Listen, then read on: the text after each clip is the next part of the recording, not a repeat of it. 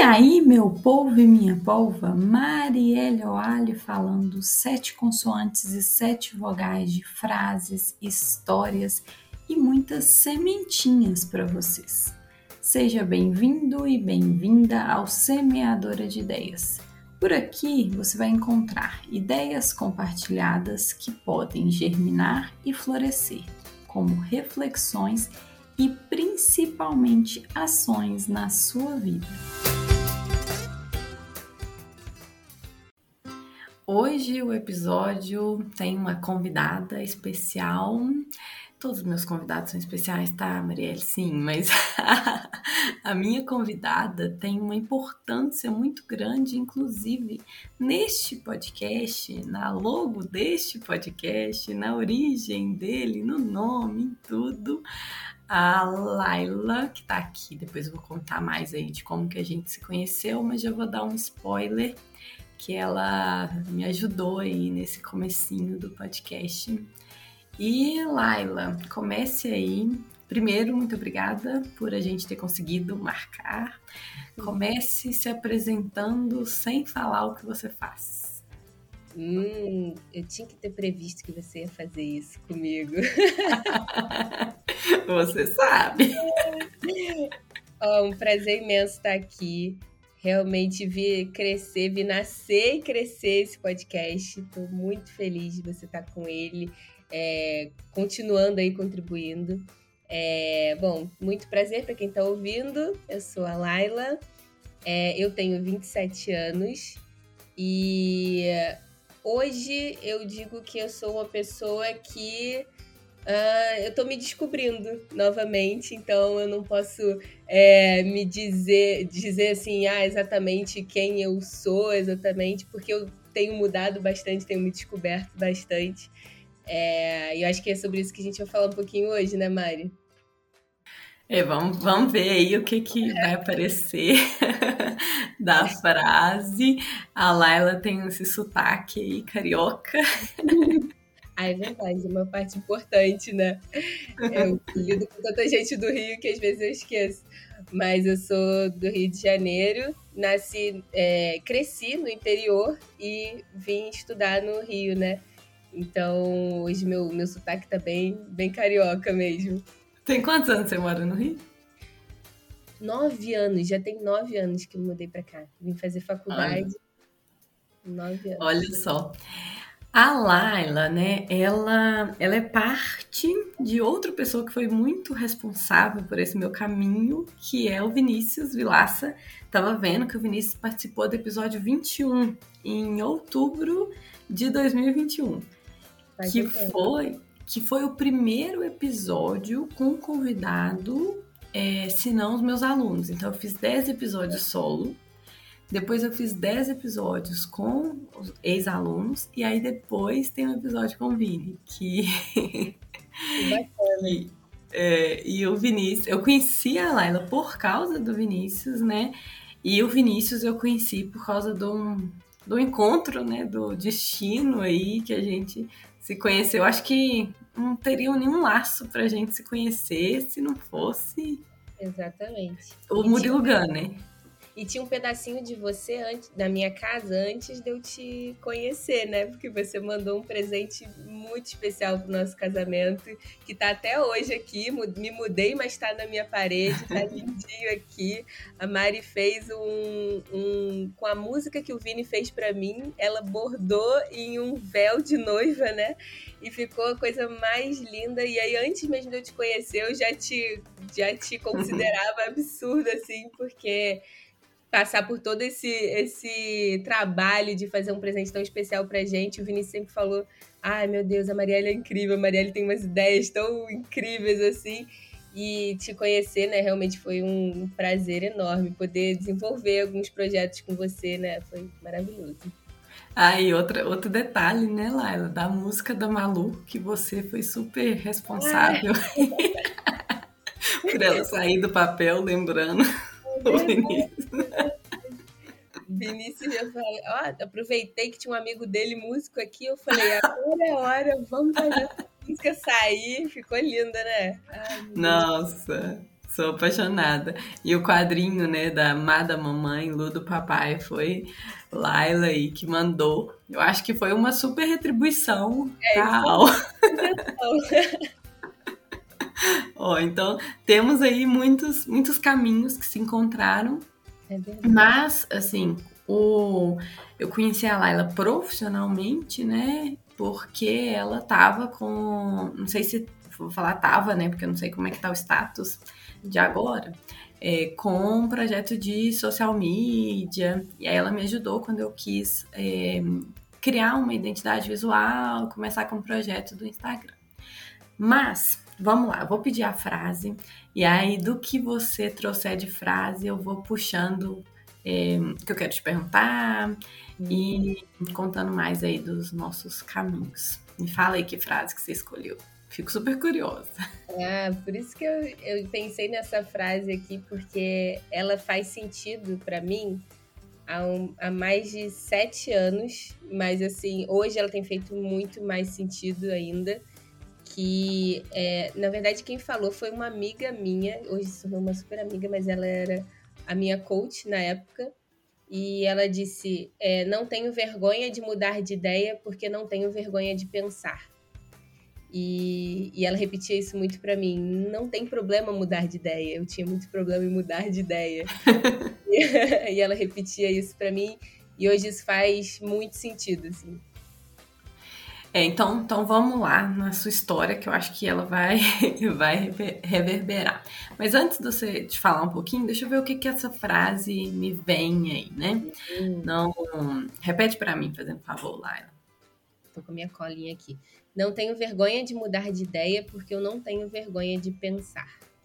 É, é, a gente às vezes se agarra tanto né, nas, nas ideias e eu acho que uma coisa que eu tinha, tinha muito muito agarrada em mim era como que eu, professora de física, falaria, né, do que eu, do que eu me uhum. propus a falar, ou teria um podcast como eu tenho, e o quanto que a gente entender que a gente está constantemente mudando e aprendendo é, tira a gente desse lugar de vergonha e leva a gente para um lugar de, de aprendiz e a gente só vai ser bom em alguma coisa se a gente se estiver disposto a, em algum momento, perceber-se ruim, né? E acho que mudar, mudar ele, ele leva para gente para um lugar de desconforto.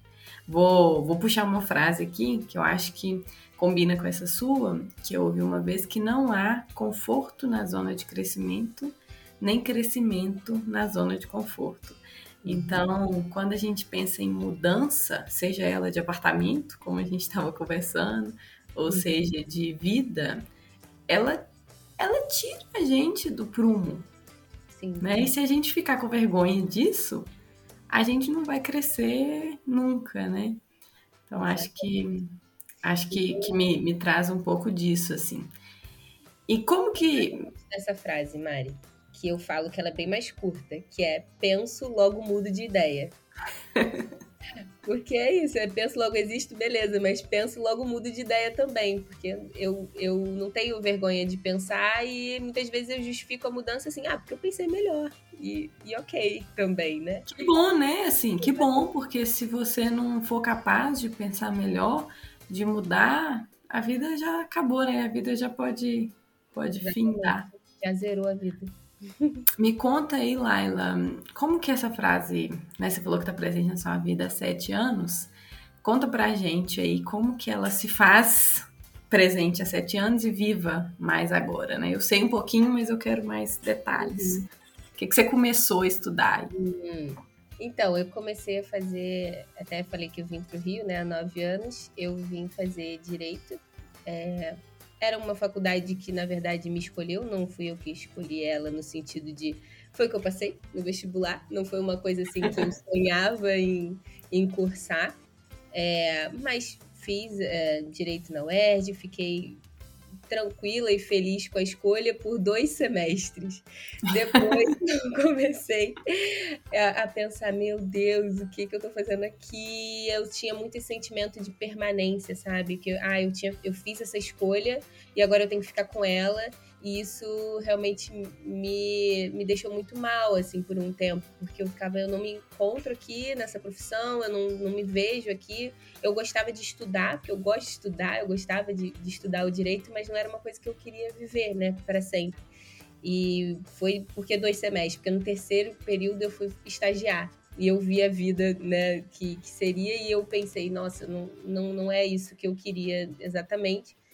E aí passei por todo um processo de descoberta, assim, minha, né? Eu fiz um, um período de terapia, é, fiz é, coaching, e aí a minha coach, é, é ela fazia um processo pessoal e, e, e profissional comigo, e ela falou, Laila, eu acho que você já sabe que você quer mudar, sabe? E, mas você tá com medo de, de fazer uma mudança tão grande assim. E por quê? E aí a gente, e eu fui descobrindo que eu tinha essa vergonha, sabe? De, ah, eu vim pro Rio estudar, saí da minha cidade, dei todo esse trabalho pros meus pais e agora eu quero mudar de ideia. Só que Lá na sua família tem alguém do direito, assim, ou não? Não, não, não tem. A minha mãe é fisioterapeuta. E meu pai, ele fez concurso público logo depois que ele saiu da escola, então ele não fez faculdade. Então não tem ninguém assim próximo de do direito, mas é aquilo, né? Você cresce achando que tem três, três possibilidades: engenharia e medicina, né?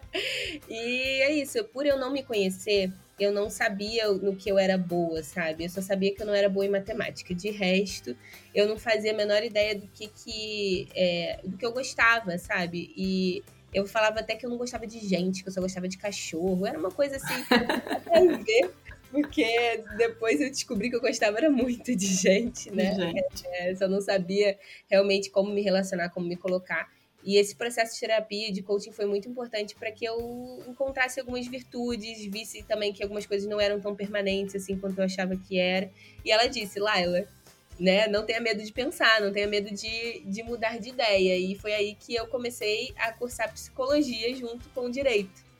E porque eu realmente me vi e me vi por bastante tempo ali na, na psicologia, porque eu queria cuidar de pessoas. Uh, só que aí, aí fui junto, junto, né, uma na outra, eu não ia abrir mão realmente da, da faculdade que meus pais tinham investido tanto para eu poder vir para o Rio fazer. E então fui fazendo direito e psicologia, mas veio a pandemia.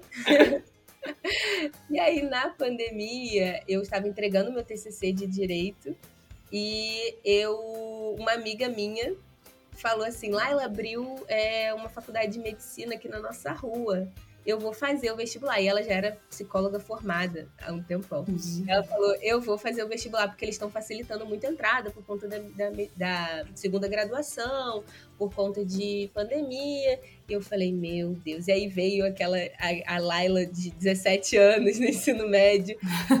e, e veio também a Tiara, minha coach, falando, cara, não tenha vergonha de mudar de ideia. Você ainda não se achou 100%, sabe? Eu tava trabalhando uhum né? E continuo trabalhando com marketing digital, com social media. Estava numa carreira ótima, estava ganhando bem. É, poderia continuar ali se eu quisesse, mas algo dentro de mim ainda dizia que eu não tinha achado aquilo, sabe? E aí uhum. fiz o primeiro vestibular, mas só dois anos depois eu fui começar a faculdade de medicina e cá estou cursando medicina, entrando para o quarto período é, e repetindo, e por isso que eu digo que eu estou me redescobrindo, porque embora eu ainda esteja né, na, na, na, função de social media, trabalhando com marketing digital bastante, eu também estou me descobrindo é, como uma estudante de medicina e tenho descoberto novas qualidades, novos pontos de melhoria em mim. E, e essa frase, então, faz muito sentido para mim, porque eu não tenho mais vergonha de dizer Sim, estou começando minha terceira faculdade, sim. é, estou é, agregando conhecimento, sabe? Para mim não é conhecimento perdido. Não, de, de jeito nenhum. Eu fiquei pensando aqui, Laila, nesse processo, assim, antes, quando você fez direito, né, que você falou que você não gostava muito de gente, você achava que você era introspectiva, assim, você achava... Ou você sempre foi mais, assim, porque eu já te conheci achando você extrovertida, assim... Mas como que era isso? Assim? Eu era muito mais fechada, assim, muito mais. Eu não, eu não gostava de mim, então eu não pensava, não esperava que outras pessoas iam gostar de mim, entende? Então eu era uhum. realmente mais introvertida. Com, assim, perto de amigos, poucos amigos, assim, eu era bem extrovertida, do jeito que eu sou hoje, assim, né? De uhum. falar e tal. Mas é, normalmente, assim, para o mundo eu era mais fechada, assim, tinha, tinha vergonha de me apresentar, de chegar e conversar com as pessoas realmente porque é uma coisa que meu, meu psicólogo na época, que hoje é meu sogro, né, falou para mim assim: você tem que pensar que você é um presente e vai ser ofertado para o mundo. É, espere que as pessoas vão gostar de você e entregue o seu melhor para as pessoas. E eu é, não, não, tinha essa facilidade. Isso para mim foi uma coisa que eu fui melhorando, entendendo que não era isso, sabe? Não era que eu não gostava de gente, era só uma dificuldade que eu tinha de me colocar. E você acha assim, ó, que você, o fato de você ter saído de casa, você ter ido para é, para a universidade, isso te ajudou a compreender esses é, o que você era boa, esses pontos, porque eu percebo muito, né, assim, como professora de jovens, é que é muito novo, né, 16, 17 anos, para você bater o martelo do que você quer fazer. Então, o que eu tenho percebido, assim, e até com meu irmão, acho que aconteceu, é a descoberta vir dentro da universidade. Essa Sim. descoberta que gosta ou que não gosta, a partir de uma tentativa ali, e não, eu vi aqui que eu sou bom nisso, eu não sou tão bom nisso, e aqui eu posso é, buscar então novos caminhos. Você acha que Onde que virou essa chave, assim, tipo. Você falou aí que você foi no estágio, né? Que você viu que você não queria, mas que você tomou mais consciência, por exemplo, das suas qualidades, das suas características. Você acha que foi mais ou menos quando, assim? Eu acho que, assim, a terapia para mim foi um momento crucial, assim, eu primeiro aceitar que eu precisava de terapia, sabe? Eu fui numa consulta do meu irmão, que meu irmão morava comigo, e o psicólogo falou: Olha, você precisa também, você também está passando por um processo muito difícil para você. E aí, então, ali, essa foi uma virada muito grande, mas a, a universidade foi um momento em que eu pude, é, eu via muito na, no mudar para o Rio, no fazer novos amigos, num lugar de conhecer a Laila mesmo, assim, fora daquilo que meus pais diziam que eu era, ou que as pessoas que eu já conhecia há muitos anos diziam que eu era. Então, eu vi ali uma oportunidade de realmente me construir como adulta, sabe? A universidade, eu acho que te, te faz se deparar direto, assim, com a vida adulta, né? E com aquilo que você está escolhendo para sua vida. E, mas eu levei isso como algo que realmente para mim foi maravilhoso, sabe? Para mim, é, nossa, eu não queria voltar para a Laila de 17 anos, sabe? Eu acho que a Laila de 27, 10 anos depois, está muito mais feliz com ela, sabe? Mais justo porque realmente eu me deparei com a vida adulta, seja no trabalho, no estágio, seja com ter a sua responsabilidade na faculdade, de ter que entregar as coisas por si mesmo. Isso para mim foi muito legal. É, e esse trajeto, né, assim, e como que ficou a psicologia nesse meio do caminho, assim? Você chegou a formar? Não, eu parei no tá sétimo. Tá pensando em formar? O que, que você... Não, eu parei no sétimo período, é, muito porque também eu não era algo que eu tava, eu não estava muito satisfeita com a formação, eu gosto muito de estudar, mas eu não estava muito satisfeita, assim, com o tanto de podendo entregar de mim para apesar do trabalho, né, por causa do trabalho. Então eu parei, eu tranquei para poder começar a medicina, porque já seria algo demais, assim, trabalhar e fazer duas faculdades, aí também tem a hora que a gente tem que saber dizer não, né? Não, com certeza. E assim, é um conhecimento que você vai agregar ao curso, né? E você tá com 27 anos fazendo medicina. Como são seus colegas de turma? Assim, tem muita gente é. da cidade ou são é, jovens de 17 anos com a toda aquela energia. As professoras riem de mim, porque eu chamo eles minhas crianças, né? Eu nem sou tão mais velha assim, mas eles são realmente completos. Eles estão passando por esse processo que eu acabei de falar, né? De se descobrirem como adultos. E eu tô nesse processo faz um tempo. Eu me casei com 23 e então já faz um tempo que eu mesma né, me, me sustento. Então eles estão descobrindo isso ainda. E é muito engraçado, porque eles são completamente diferentes. Assim, teve um, um dia que. Mas eu faço amizade, enfim, né? Todo mundo amigo lá. É, eles me chamam, me pedem conselho direto, pergunta como é que é ser casado, como é que é trabalhar e essas coisas.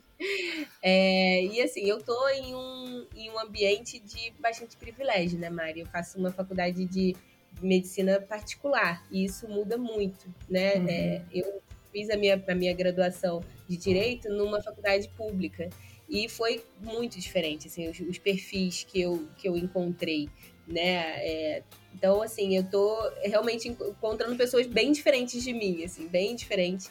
É, mas assim, eu tenho que lidar muito com a imaturidade, mas não é nem no mau sentido, assim, no, no bom sentido. Eu gosto, assim, eu olho, eu vejo quanto que eles estão, ainda vão crescer, sabe? Eu converso uhum. muito com eles.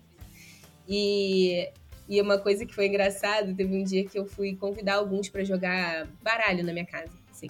E aí eles queriam conhecer minha casa, queriam conhecer meu marido e tal. E aí é, eu liguei para uma delas e eu falei assim, tinha 17 anos, eu falei, e aí, você vem? Eu estou passando pela Zona Sul, eu moro na Barra da Tijuca, eu tava passando perto da casa dela. Eu falei, você quer carona? Ela falou, minha avó não me deixou ir. E aí e aí meu marido falou, quê? Como assim? Quantos anos ela tem? E, e aí ela tem 17 anos, né? Então, óbvio que a avó dela ainda dizia, né, se ela ia ou não ia para algum lugar. E aí foi muito engraçado que a gente viu o contraste, sabe? Uhum. Pra gente. Eu tava passando com meu marido, chamando uma pessoa pra ir na minha casa, e ela não, não podia, né? Então, realmente, assim, eu vivo esse choque de, de gerações, assim, bem grande. Mas eu, eu, eu acho que a gente pode sempre pensar nessa, nessa questão de oportunidade, né, Laila? Assim, é, eu dou aula hoje para. Atualmente estou dando aula para 15, 16 anos.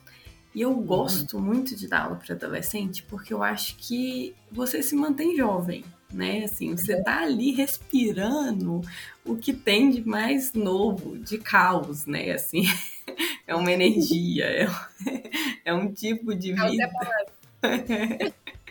Então, eu imagino que tenha né, esse lado assim da, da imaturidade que você pode acrescentar muito para eles enquanto colega, e ao mesmo tempo você pode beber dessa fonte de juventude que também faz muito bem, que às vezes vai te dar um gás que você, é, com tudo que você já viveu, às vezes você vai ficar desanimada, não, e aí aí tem aquele desespero, não, tem prova amanhã de tal professor que vai te é, vai te levar para esse lugar de olha o que que, que, que eu posso aprender né com, com essa galera e nem que seja nessa inocência de temer algumas coisas. Porque a gente né você já fez aí uma faculdade inteira outra você, você a gente entende mais ou menos como os professores funcionam né? Então a gente Sim a gente já consegue mais ou menos hackear, né? Assim, você uhum. sabe como que vai ser. Você faz uma prova do professor, você já sabe como que vai ser a próxima. Assim, uhum. de modo geral, Sim. né? Então, é... então você acaba, às vezes, indo para alguns lugares de conforto. Olha, eu sei que ele vai cobrar isso, então deixa eu estudar uhum. desse jeito, né? E aí você tem ali um colega que não, eu tenho que ler tudo, eu tenho que fazer todos os resumos, eu tenho que fazer isso, fazer aquilo, fazer aquilo, porque eu não sei o que que o, o professor vai cobrar, né? Não, não, sei como que você lida. É, esse saber é, saber estudar, saber a minha forma de estudar, que foi um outro processo de autoconhecimento também, mudou muito a minha forma de encarar a faculdade, né? Então já comecei essa com muita tranquilidade, assim, eu sei o que eu o que eu preciso para aprender, eu sei como eu gosto de aprender. E eles ainda estão descobrindo, né? Acho que agora no quarto período eles já estão um pouco mais confortáveis, mas é, e a gente ainda teve um problema, uma questão diferente, porque a minha faculdade foi comprada por uma faculdade que é nacional. Então, uhum nossos professores não fazem nossas provas, nossas provas são nacionais. Não. Então, nossos professores não sabem nem o que vai cair na nossa prova. Vixe. Então, a gente é, é, realmente requer muito mais maturidade, uma metodologia ativa. Então, a gente não tem mais tanta aula. Eu tenho por semana só 50 minutos de aula mesmo, o resto é tudo prática. Uhum. Então, é, isso para eles foi um choque muito grande sair do ensino médio, que era tudo passivo, né? Que é esse estilo tradicional aí brasileiro ainda da escola, que você senta e ainda mais que fizeram ensino médio na pandemia, então completamente Nossa. passivo, né? É, e aí a gente entra numa metodologia ativa que os professores estão se adaptando, a faculdade está se adaptando, é, que não tem essa de professor gosta de mim, vou tirar nota alta, porque a prova é como se fosse um Enem, vai, uhum. vai lá para uma pessoa, para um terceiro corrigir. É, então, nisso eu falo que eu tirei um pouco de vantagem por já ter também tido que me virar em, em concursos e, e passar por, as, por, essas questões todas de, de, faculdade, de trabalho também, botar a cara, de não ter vergonha de errar uma pergunta, de isso também eu acho que é muito fruto da maturidade, de tipo assim, ah, tudo bem, eu errei, mas pelo menos eu troquei aquela ideia com a professora, uhum. pelo menos eu peguei um pouquinho de raciocínio clínico, sabe? Eles ainda têm bastante esse medo de errar, sabe? Medo de aquele bloqueio do gabarito, né? Que uhum. a gente uhum. fala, ah, tem a resposta certa. Cara, não tem a resposta certa, sabe? Ainda mais em medicina. É, então, assim, eu aprendo muito com eles, eu tento sempre me tornar, me fazer humilde também para ver o que eu posso aprender com essa nova geração, sabe? Eu, eu me sinto, às vezes, muito velha em certas coisas, tipo o chat GPT fazer parte do, do, do estudo deles. Uhum. É uma coisa, assim, que eu tô aprendendo muito, assim, a forma de, de aprender que eles têm também. Mas realmente eu considero uma, uma vantagem essa maturidade de estar tá começando uma faculdade nova agora, sabe? Faz bastante diferença. É, e aí eu fico pensando, Laila, assim, será que não seria, né? Vendo essa experiência sua, eu tenho mais de uma amiga aqui. Eu tenho uma amiga que ela fez graduação em engenharia de alimentos, fez o mestrado em engenharia de alimentos e depois voltou para fazer engenharia civil. Caramba! E assim, ela, né, na hora que ela foi fazer engenharia civil, ela tinha colegas da, igual você, você tá aí. E aí hoje em dia ela trabalha coordenadora de um curso de engenharia civil. E não é assim, não é um caso isolado. Eu tava te falando de uma amiga minha que, né, tá fazendo medicina agora.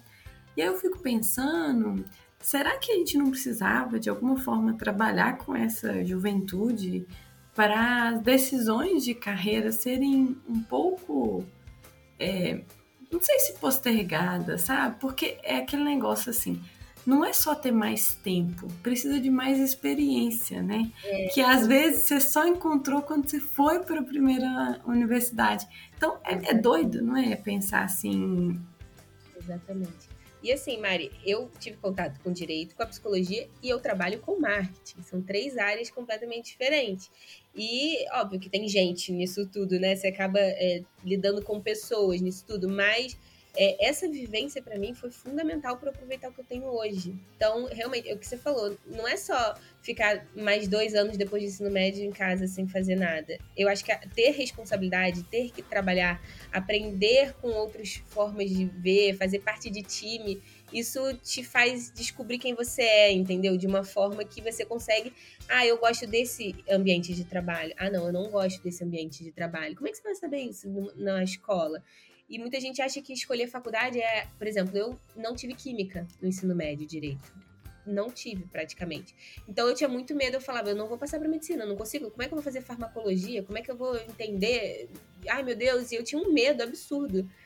E aí, é, graças a Deus, passei no vestibular, não foi por conta da química, foi por conta da, da redação.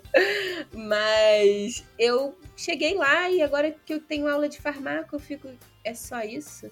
Eu baseei a minha escolha no ensino médio de, por algo que eu mal vejo na faculdade, sabe? Tipo, far, far, farmacologia é, uma, é, um de, é muito importante na medicina, mas é mais sobre fisiologia, funcionamento do corpo humano do que sobre química, por exemplo.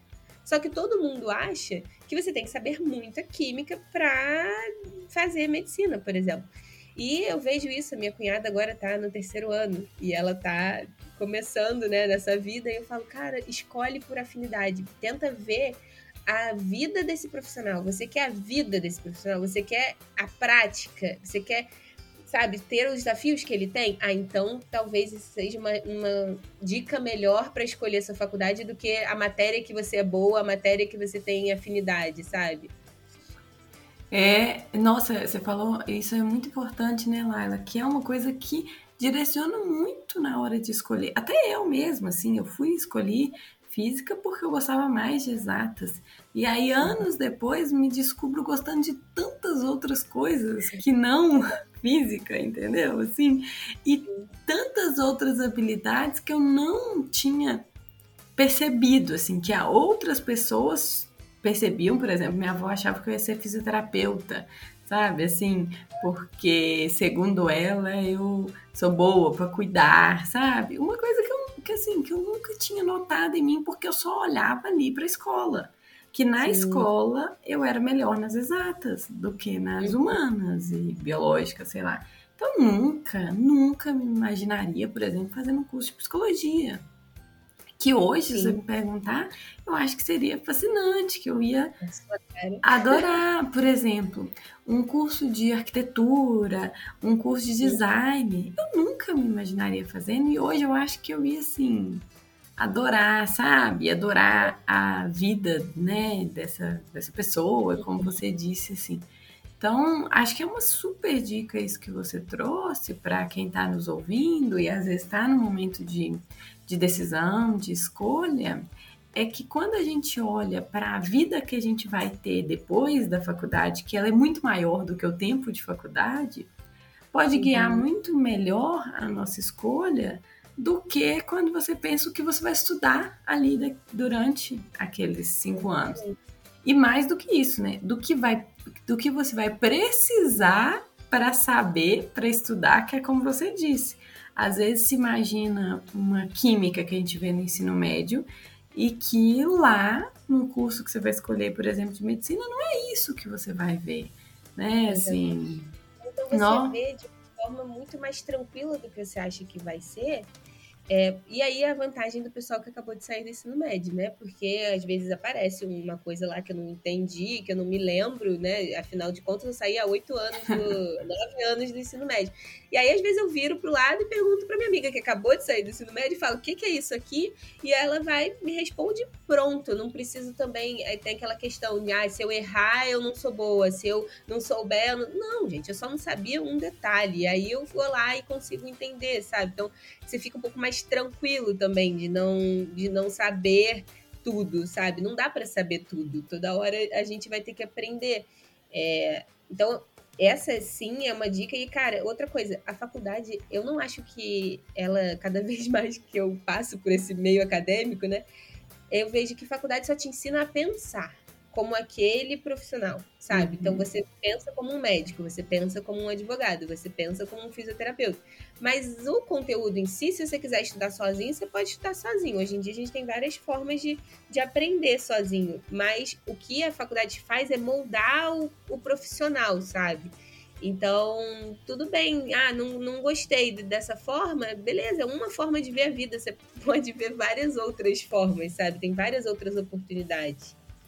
E outra coisa nisso que você está falando também é não achar, não criar a ilusão de que é, só porque você fez a faculdade você vai sair ali um profissional apto, né, Laila? Assim, você, você, eu tenho certeza que você sabe disso aí por todo o caminho.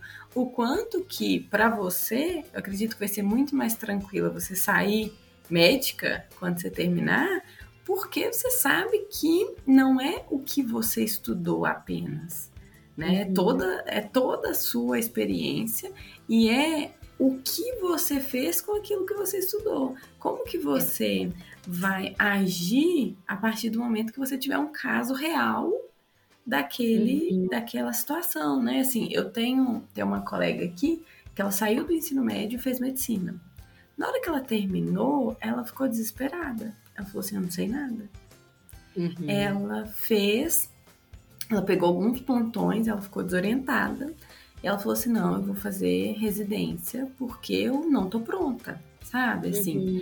Mas eu acho que vem muito desse lugar de imaturidade, de achar que o que eu estudei na teoria, eu vou chegar lá e vai estar tá separadinho, assim, para aplicar, né? Isso foi uma coisa que o mercado de trabalho me ensinou, né?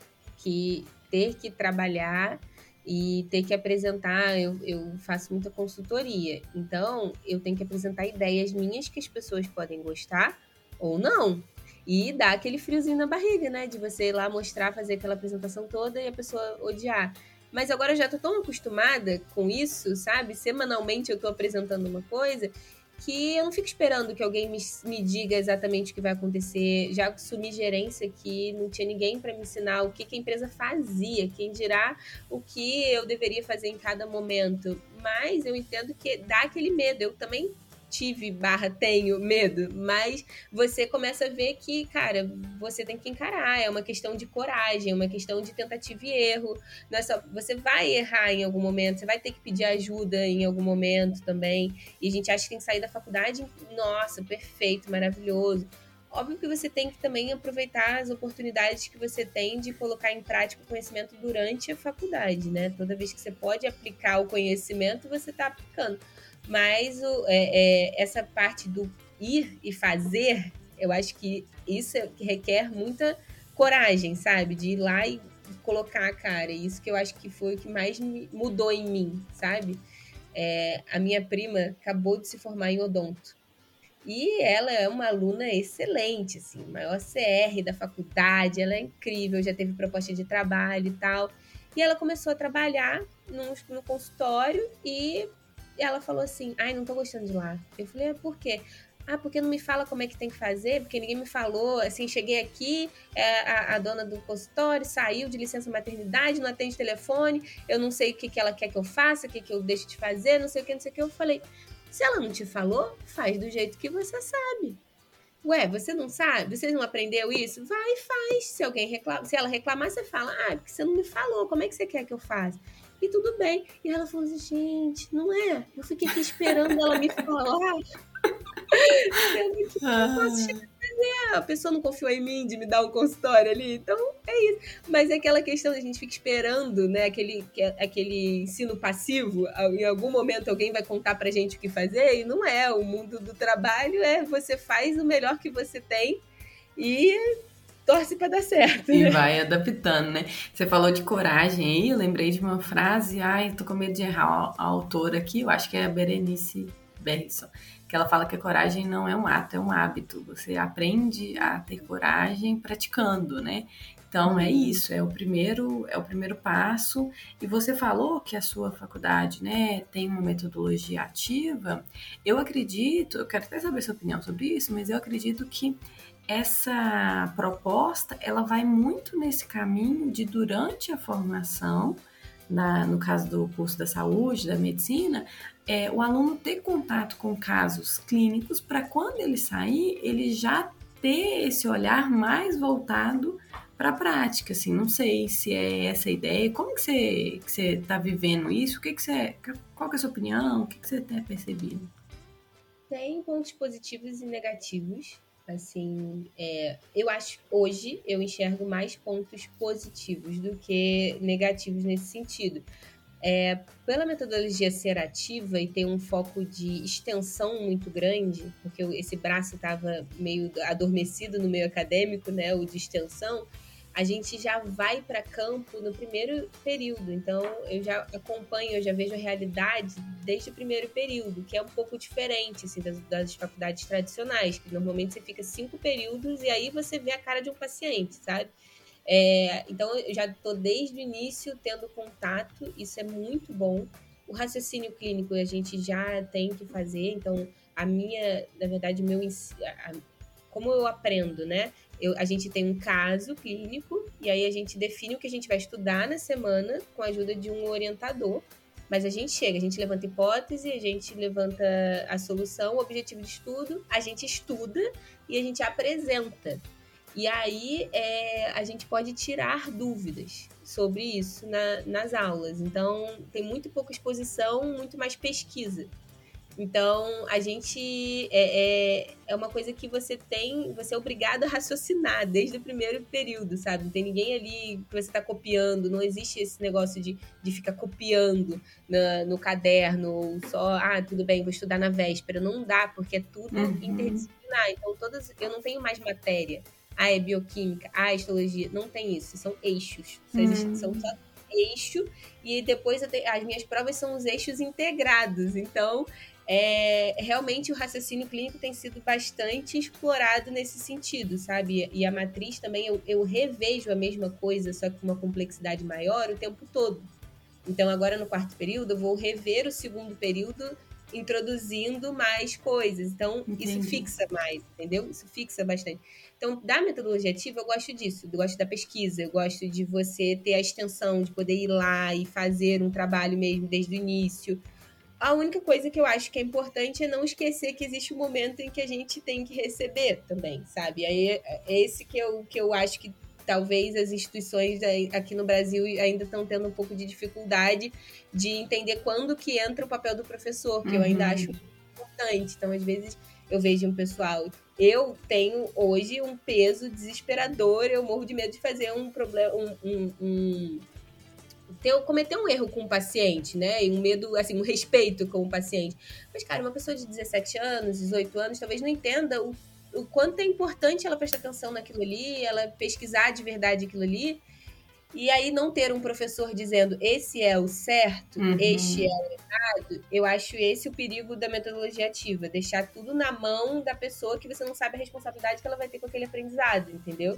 Uhum. É... Essa mediação, né? Ela tem que ter é, o aluno como protagonista, mas o professor com o papel ali de de orquestrar, né, aquele conhecimento, acho que é é muito importante mesmo. Eu estou testando com, com os meus alunos é, um pouco assim, eu, eu trabalho aí na física muito com metodologia passiva, né? Eu chego, explico, é, faço exercício, coloco meus alunos para fazer e aí, às vezes, os resultados não são tão bons, né? Assim, e aí, o que eu estou testando é de enviar um conteúdo prévio para eles e fazer uhum. algumas perguntas. Aí, vi o conteúdo, faço a pergunta no começo da aula, explico a matéria, faço a pergunta no final, para eu uhum. testar um pouco, que é a sala de aula invertida, né? Que é uma metodologia ativa, para eu testar um pouco disso, assim, sabe? É, eles não estão acostumados a estudar de forma autônoma. A gente não está acostumado, a gente aprende isso depois que a gente vai trabalhar. Que você sabe que você precisa, você precisa de alguma coisa, você vai estudar aquilo, né? Então você vai desenvolver ferramentas para aprender aquilo. Então na escola a gente não, não é incentivado a fazer isso. Então talvez para esses alunos que entram pós ensino médio seja uma ruptura tão grande que desespere, né? Assim, tire, tire o chão. Desespero é a palavra. Muita gente fica desesperado mesmo. Mas é aquela troca, grande troca da faculdade para o ensino médio. O ensino médio, eu acho que esse é um erro também, de a gente fica estudando coisas muito abstratas que a gente não vai aplicar. E a faculdade, em tese, você deveria aplicar tudo que você está aprendendo ali. E aí, volta e meia, alguém pergunta assim para a professora: tem que saber isso? Aí ela fala: se você não souber, você vai matar alguém. Você tem que saber. e aí a gente fica sempre assim, com essa mentalidade de prova, sabe? Ah, tem que saber pra é. prova, tem que saber. Não, a vida é uma prova, sabe? Você tá na faculdade, a faculdade é para você realmente entender que aquilo que você deixou de aprender naquele momento pode ser cobrado mais para frente. E isso eu acho um, um choque muito grande, assim, é. quando você entra na faculdade. Mas é, é doido, né? Ó, tô vendo aqui nosso horário, a gente, eu acho que a gente ficaria aqui horas falando, mas tem muita coisa legal que a gente conversou.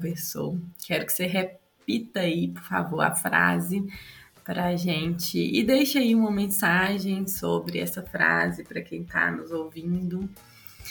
E muito obrigada, Laila, por essa vida de medicina, trabalho e loucura, arrumar um horário aí para a gente gravar. Eu que agradeço o convite. Estou é, muito feliz aqui de poder contar um pouquinho e, quem sabe, contribuir com alguém que esteja nessa situação, né? É, a minha frase é: Não tenho vergonha de mudar de ideia, porque não tenho vergonha de pensar. E a mensagem é: Se você precisar mudar de ideia, mude, porque a vida é uma só. E se você precisar justificar essa mudança, diga que você pensou melhor. E tudo bem, não tenha vergonha de pensar melhor. A gente pensa para existir, a gente pensa para ser alguém. E, e, é isso que eu, que eu tenho. Muito bom. Ai, muito obrigada. Eu deixo vocês com meu abraço virtual e com a intenção real de que você pense todos os dias um pouquinho e se você for mudar de ideia, você não tenha vergonha. Converse com quem já mudou de ideia, amplie seu pensamento, pense bem, mas haja, porque só assim você vai pensar bem novamente e mudar e entendendo que enquanto estivermos vivos, temos que estar aptos a mudança e crescimento. Um beijo e até mais, seus idiotas.